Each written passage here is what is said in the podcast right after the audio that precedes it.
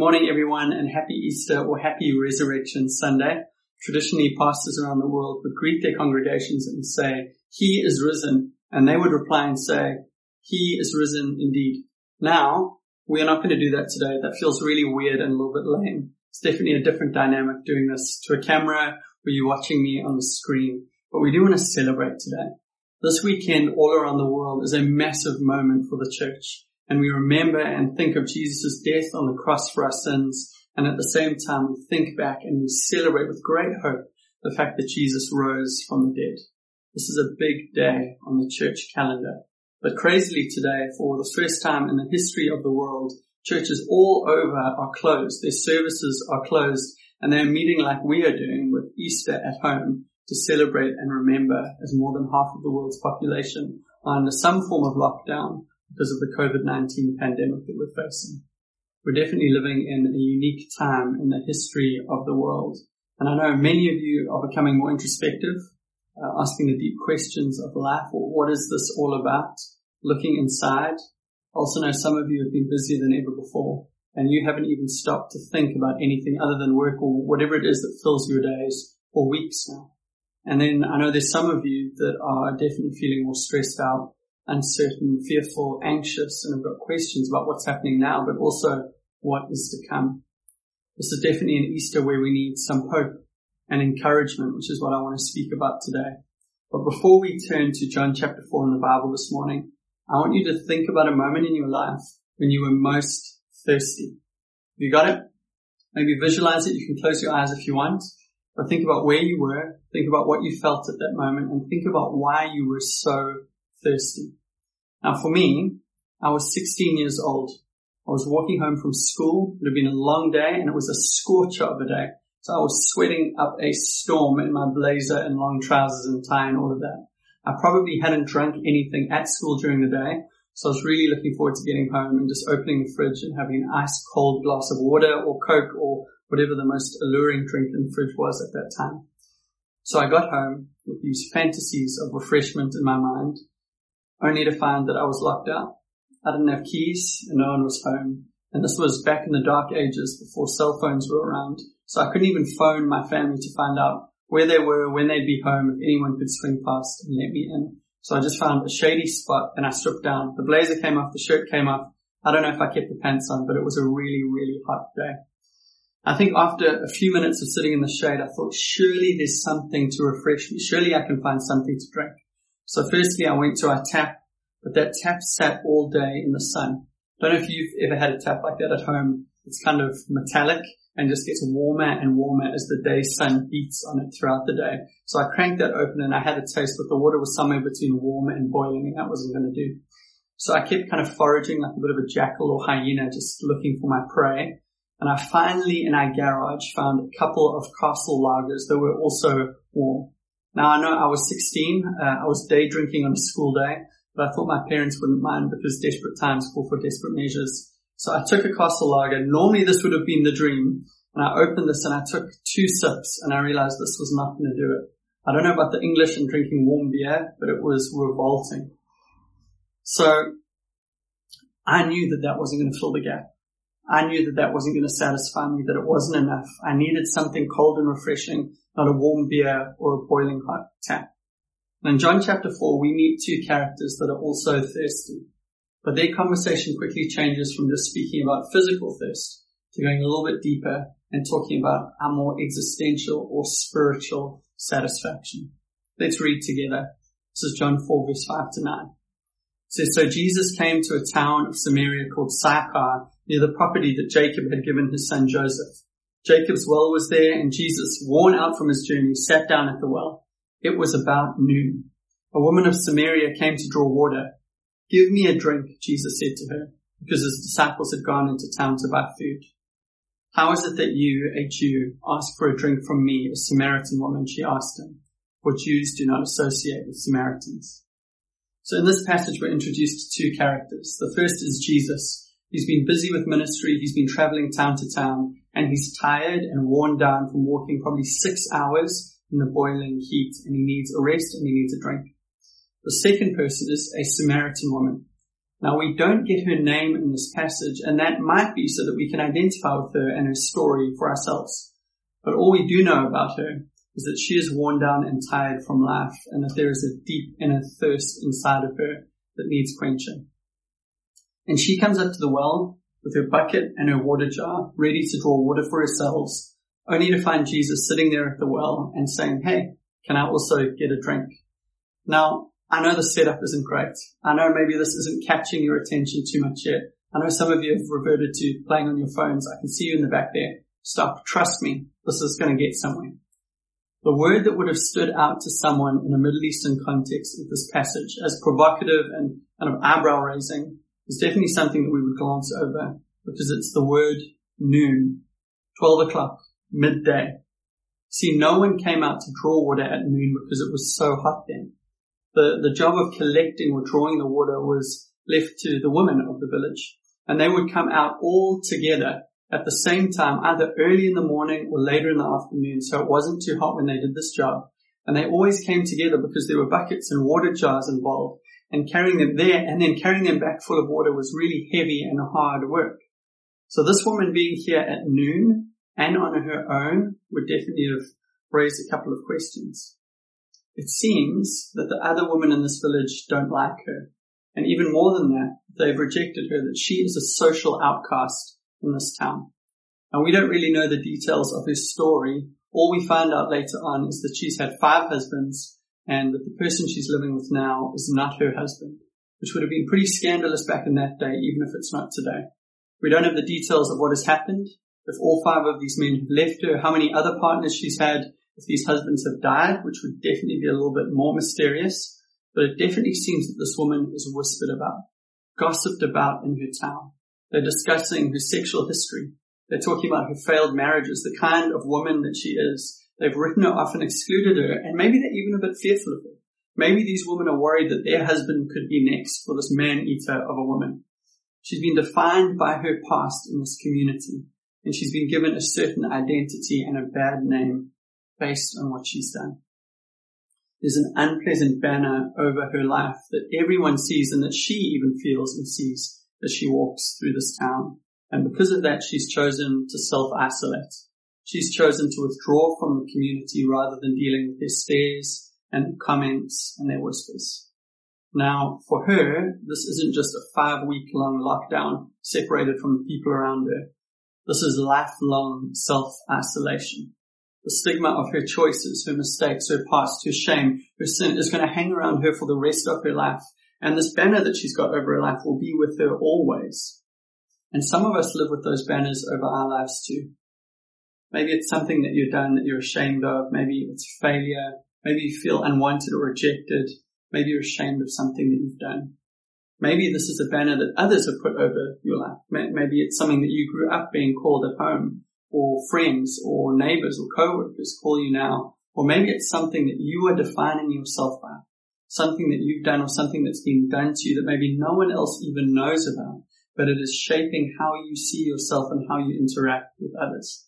This could be something that is actually stopping you from engaging with others around you. and is even closing off parts of your own life to yourself and to God. For this woman, her self-isolation points to an even greater spiritual isolation. You see, her sin has made her an outcast in her community, separated from those around her. But even worse is the fact that our sin separates us from our God. What I love about the story is how we see that God loves us so much that even when our sin separates us from Him, He still pursues us. And in John 4, Jesus comes to this town and sits down at the well at the exact moment that this woman is coming out to draw water for herself. Now think about this for a moment. Think about this coincidence. She's come out in the middle of the day, the hot time when no one else is around to draw water for herself. And Jesus has stopped what he is doing. He's made sure he's right there at the right time, waiting for a drink because he's thirsty. And obviously no one else is going to be around to offer him a drink of water except for her. Jesus is there for her so that he can speak to her specifically. Unlike the rest of the town that had rejected her, God wanted a relationship with this Samaritan woman and he pursued her. Jesus on this important journey, ministering all around the Roman Empire, stops what he is doing to come and find this specific Samaritan woman, probably an uninfluential person in that town, a social outcast, and he comes to break through the isolation that she's living in and to set her free. Now this well-side conversation that they've had might not seem that interesting in some ways, but there is a lot of invisible context surrounding it that I want to help you to see how great God's love is towards her and towards us. Firstly, it was a taboo, not a sin, but definitely a cultural no-no for a man and a woman to be alone and for that man to even look at her. Now Jesus is having a one-on-one conversation with the woman at this time. And we see later in verse 27 when Jesus' disciples come back, they've gotten lunch, they're ready to eat together with him, that they're pretty surprised that Jesus is talking to this woman alone. And they probably also realize that the only reason this woman is out at this time of day is because she's a social outcast. On top of this, the Jewish and Samaritan people had been hostile to one another for 500 years now. That's why in verse 9 the woman says to Jesus, how is it that you, a Jew, ask for a drink from me, a Samaritan woman? Now there are a lot of reasons why this conversation should not be happening and why this woman should remain in her sin and her isolation from God and from those around her. But Jesus stops what he is doing. He comes out to meet this woman at the well at noon and he comes to break through all of those barriers of isolation, the layers that have been put up over the years to tear down that banner that is over her life and to redefine her, not by her past and not by what she's done, but to redefine her in him. He comes to put an end to her social and spiritual isolation, but more on that later. If we read the next few verses, it says from verse 10, Jesus answered her, if you knew the gift of God and who it is that is saying to you, give me a drink, you would have asked him and he would have given you living water. The woman said to him, Sir, you have nothing to draw with and the well is deep. Where do you get that living water? Are you greater than our father Jacob? He gave us the well and drank from it himself, as did his sons and his livestock. And Jesus said to her, Everyone who drinks of this water will be thirsty again, but whoever drinks of the water that I will give him will never be thirsty again. The water that I will give him will become in him a spring of water welling up to eternal life. In this passage, Jesus pulls the old switcheroo. He comes up to this water, woman and he is thirsty and he asks her for a drink of water. But before we know it, he is offering her what she needs. He is offering her this living water that will satisfy her greatest needs. And understandably, she's interested but also skeptical, like probably any of us would be. And she's a practical and a logical lady. And she sees Jesus He's been sitting on the well. He's been waiting for her to get a drink of water. Now all of a sudden, without a bucket, without a water jar, he is offering her this living water that will quench all of her thirst for the rest of her life. She's a bit skeptical. So she asks him a question that is key to this whole passage. She says, where do you get that living water? Now I think that's probably the question at the center of all of our lives. This is what many of us are trying to work out and also what some of us might have already given up searching for. But I do think that during this time of lockdown, as we've, some of us have got more time, as we're thinking about our lives, as we're questioning what life is all about, what we're living for, what matters most, and reprioritizing certain things, that her question is actually our question. Where do you get that living water? Where do I find this deep lasting satisfaction for my soul. She is still thinking physically as if this living water is just another type of water, like water zero or water light or water 2.0 or something like that. She thinks it's something she hasn't found before because she's drunk from a number of different wells. But Jesus is kind of pointing her beyond the physical to the spiritual. He's pointing her to this existential satisfaction that can only be had in him. But he has to explain that a bit more. So in verse 13, Jesus said to her, Everyone who drinks of this water, pointing to the well, will be thirsty again. He's saying to us that physical things don't satisfy us spiritually. Physical things cannot satisfy the hunger and thirst that is in us to point us to God. They might satisfy us for a while.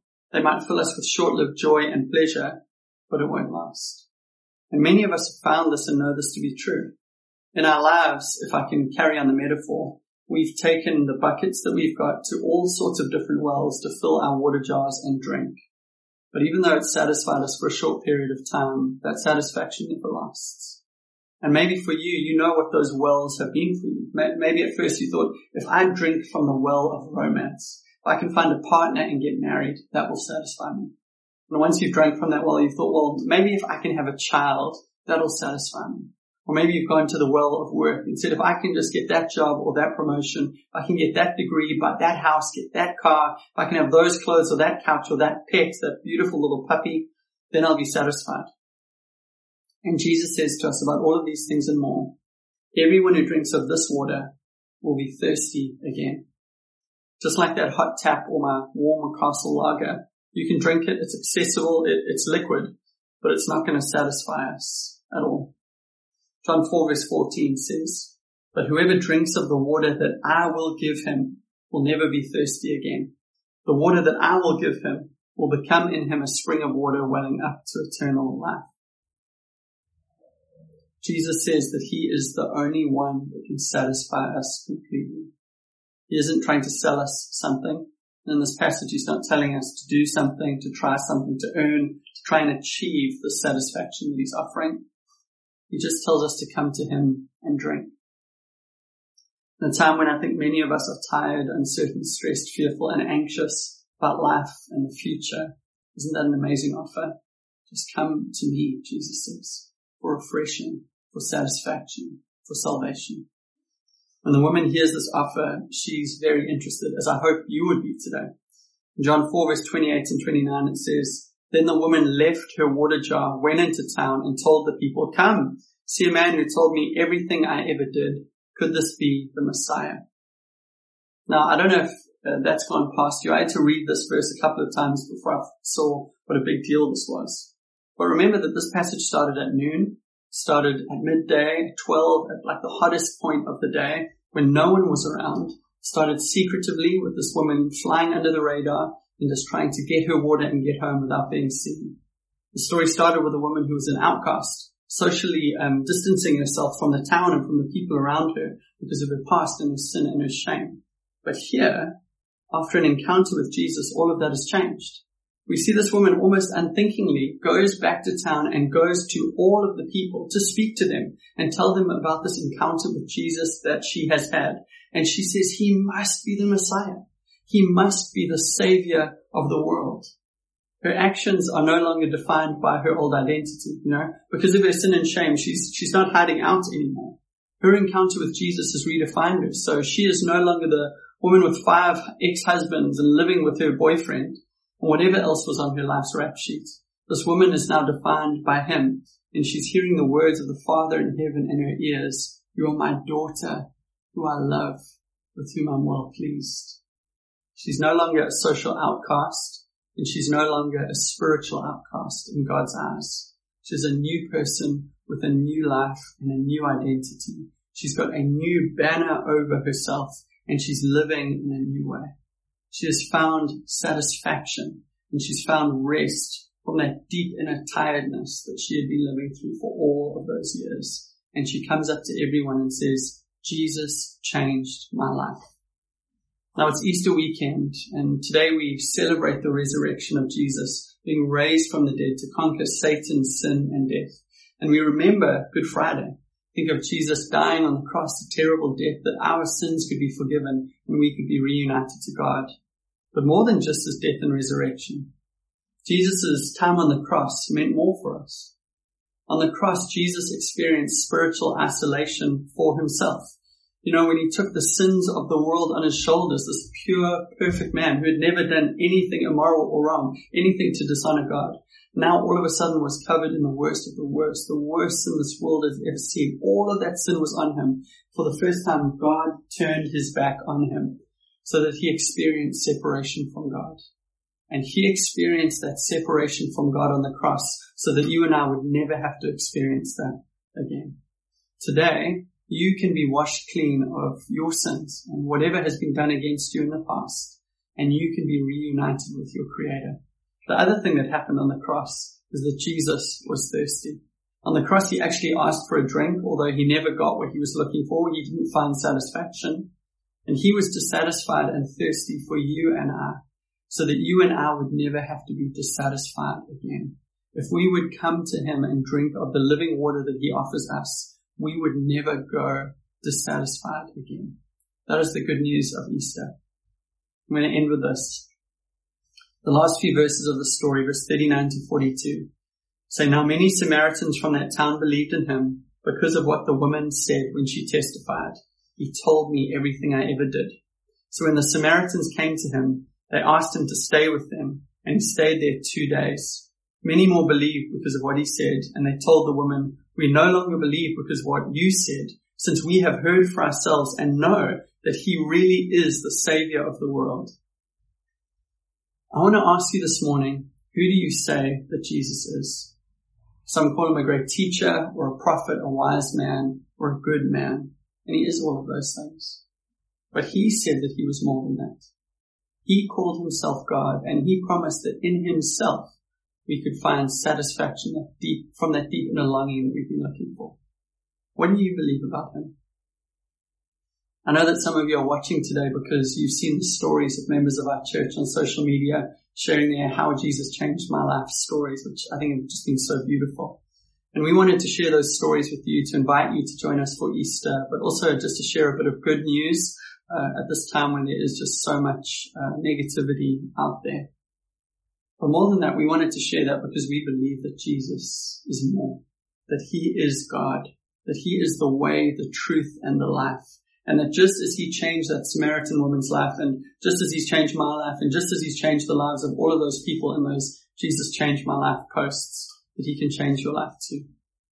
These Samaritans who had heard this woman's story first encountered Jesus through her words and then later experienced and encountered him for themselves. And when that happened, they also experienced the forgiveness of their sins. They also found a new identity in Jesus. They also had that banner over their lives torn down and a new one raised. They also drank from the satisfying living water that Jesus offered them. And this morning, my hope is because of our words, my words, the words of those posts, that you would come to Jesus for yourself, or at least that you would start to explore his words and teachings a bit more. Whether it is today or down the line, that you would come to him and experience him for himself and that you would drink of that living water and find satisfaction for your soul. I love it if you would just close your eyes and we could pray together. Jesus, I ask you this morning for those of us who have known you for a while, that even in lockdown, we would know the great um, satisfaction that comes from the living water inside of you. And I pray also, Lord, there would be no separation from us in you and that your presence would fill our homes and that we would know your peace and comfort at this time.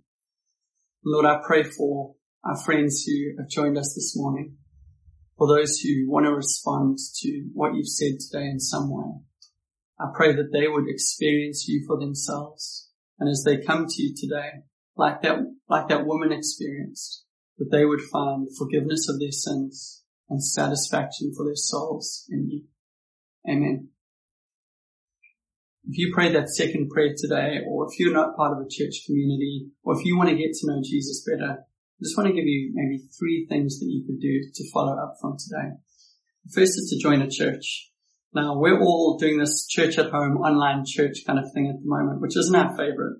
But why don't you join us in this way on Sundays until lockdown is lifted and then find a church, whether it's us or something nearby to you that you can become part of where you can make friends, where you, where you can call it home, where you can grow, where you can learn, where you can serve, where you can be a part of that community.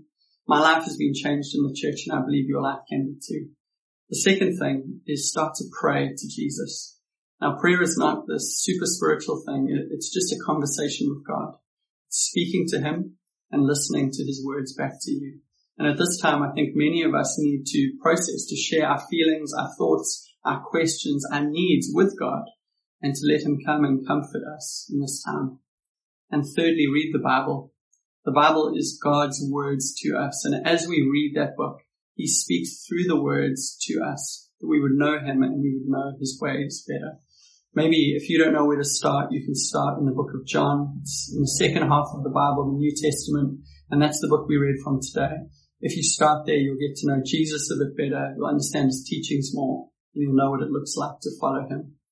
The other thing I'd suggest is you can follow us on our website or on social media. We're posting some resources at the moment, or you can sign up for our email updates and our daily devotions. We'd love to help serve you at this time in any way that we can. But from me, a happy Easter to all of you and enjoy the rest of your day.